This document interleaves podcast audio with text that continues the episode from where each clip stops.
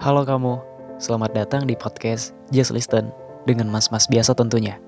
Hadir untuk memberi kesan yang terindah buat kamu yang denger. Gimana kabarnya? Tentunya aku gak mau denger kalimat, gak apa-apa kok. Kamu itu manusia loh, bukan robot, orang-orangan sawah, atau minion. Wajar kalau kamu itu ngeluh, it's okay, gak apa-apa. Bilang aja kalau harinya lagi sedikit mendung, but it's no problem. Karena setelah hujan akan ada pelangi. Percaya itu. Dengan judul podcast hari ini adalah mental health. Tanpa lama-lama, kita langsung bahas topik pembahasan yang lumayan seru dan sedikit menguras emosi. Let's go!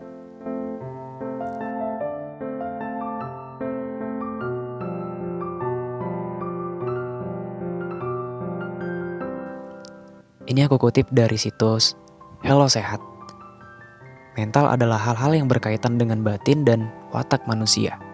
Dengan kata lain, kesehatan mental adalah kondisi ketika batin dan watak manusia dalam keadaan normal, tentram, dan tenang, sehingga dapat menjalankan aktivitas dan menikmati kehidupan sehari-hari. Jadi lebih singkatnya itu kayak gini. Kesehatan mental itu mencakup kesejahteraan emosional, psikologis, dan sosial manusia. Nah, hal-hal yang kayak gini tuh ngebantu manusia untuk berpikir, merasa dan bertindak, serta menghadapi stres berhubungan dengan orang lain, dan membuat keputusan yang tepat. Yang paling banyak itu adalah facing problem atau menghadapi masalah. Kalau kamu nih dengan kondisi mental yang buruk, hmm, kayak sulit mengendalikan emosi, stres, serta gak dapat untuk berpikir, merasa, bertindak, dan membuat keputusan dengan tepat, Bahkan seseorang dengan mental yang kayak gini cenderung memiliki hubungan yang gak baik dengan orang di sekitarnya. Atau kerap menarik diri dari kehidupan sosialnya, like introvert. Meski demikian, CDC atau badan yang menangani tentang pencegahan dan pengendalian penyakit menegaskan kesehatan mental yang buruk dan gangguan mental atau mental illness bukanlah suatu hal yang sama Seseorang dapat mengalami kondisi mental yang buruk, tetapi belum tentu didiagnosis dengan jenis gangguan mental tertentu. Jenis gangguan mental yang sering ditemukan itu antara lain depresi, gangguan bipolar, kecemasan, gangguan stres, pasca trauma, dan gangguan obsesif kompulsif atau OCD. Kesehatan mental itu ibarat uh, apa ya? Kok jadi bingung sendiri sih? Ah, I see ibarat angin pada ban sepeda. Sepedanya udah ada, bannya juga ada. Tapi ketika dinaiki, eh malah susah untuk digerakkan. Kenapa? Karena ban yang kempes. Kalau bannya terisi angin, bakal gampang untuk dikayuh. Sama kayak diri kita.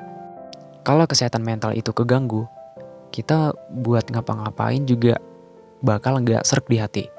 Kata modern itu gamut tapi kalau kesehatan mental kita kebentuk, kita disuruh ke warung beli garam juga gak masalah seberapa jauhnya.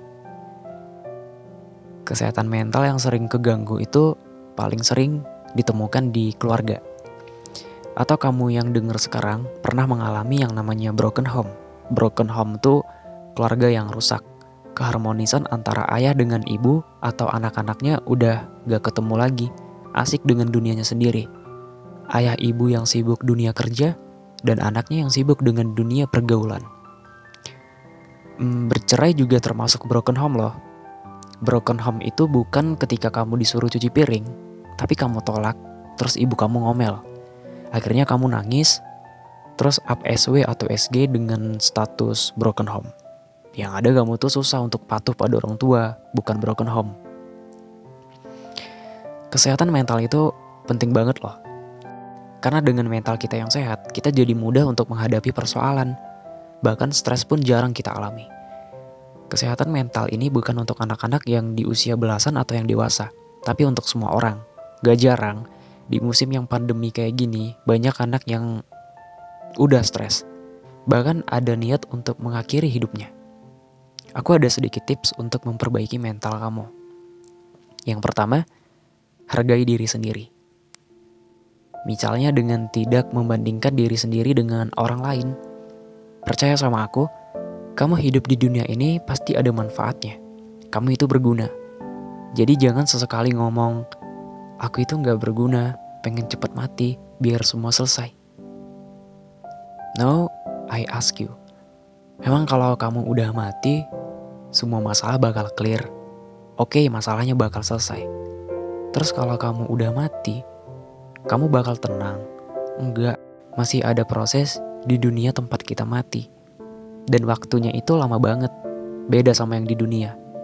Semalam aku juga udah bilang, kamu masih hidup aja, itu adalah suatu kebahagiaan. Dah, yang kedua, berpacu pada proses, bukan pada akhir. Kayak gini, eh, kayak gini nih, kamu lagi ujian matematika. Mendadak nih, besok harus ujian. Kalau nggak ujian, nilai kamu kosong. Kalau kamu nggak belajar, ya peluang untuk mencapai nilai terbaik itu satu banding 10. Bayangin aja, kamu gak belajar sama sekali. Gimana mau dapat nilai 100 atau minimal 80? Gak bakal bisa. Orang kamu gak belajar. Karena dengan waktu yang bisa dibilang singkat, akhirnya semalaman kamu belajar sampai begadang. Dengan kamu melihat soal, entah itu soal yang susah ataupun mudah, kamu gak bakal garuk-garuk kepala terus stres di atas meja. Tapi karena kamu udah belajar, ya kamu bakal kerjain. Urusan hasil itu belakangan. Dapat nilai plus syukur, Gak dapet juga no problem, gak masalah. Nah dari sini kita jadi tahu kalau kita selalu melihat masalah di mana titik akhirnya itu gak bakal ketemu. Karena naskah dan alur cerita itu udah diatur Tuhan dengan sebaik-baik mungkin. Tugas kita ketika masalah itu udah selesai, kita ngelihat proses apa aja yang udah kita lalui. Dengan kita ngelihat proses tadi, maka kata bersyukur pun spontan terucap di bibir kita. Oh ternyata begini makanya dulu aku diginiin kayak gitu. Next yang ketiga, kalau ada masalah jangan pendem sendiri. Ada baiknya kamu itu sharing ke teman, saudara, orang tua atau pasangan. Singkatnya itu deep talk. Ada sebagian orang memilih untuk diam daripada mengungkapkan isi hatinya karena dia tahu respon orang itu selalu sama, yaitu membanding-bandingkan atau adu nasib. Itu menurut kamu yang tertutup pada luasnya dunia. Sebenarnya banyak orang yang peduli sama kamu. Cobalah cari temen yang bisa dipercaya untuk menanggapi cerita kita. Kalau kamu kayak gini tuh susah. Milih diem biar orang lain cari tahu kamu itu kenapa. Aku jamin 95% gak bakal berhasil karena gak semua orang paham dengan perasaan kamu. Gak semua orang ngerti love language-nya kamu itu gimana. Atau kalau emang kamu introvert, susah untuk bergaul dan gak mau cerita masalah kamu ke orang-orang, kamu bisa cari pelampiasan. Dengan apa? Misal nulis, nyanyi, jalan-jalan, makan, nonton, dan ya masih banyak lagi. Jika udah nggak ada saudara dan teman yang dapat kamu percaya, kamu bisa datang ke tempat yang ahlinya, yaitu psikolog maupun psikiater.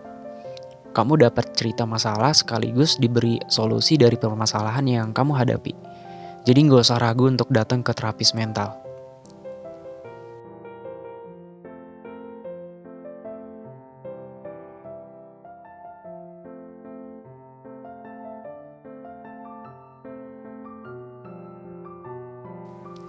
Gak kerasa nih udah lama dengerin podcast ini.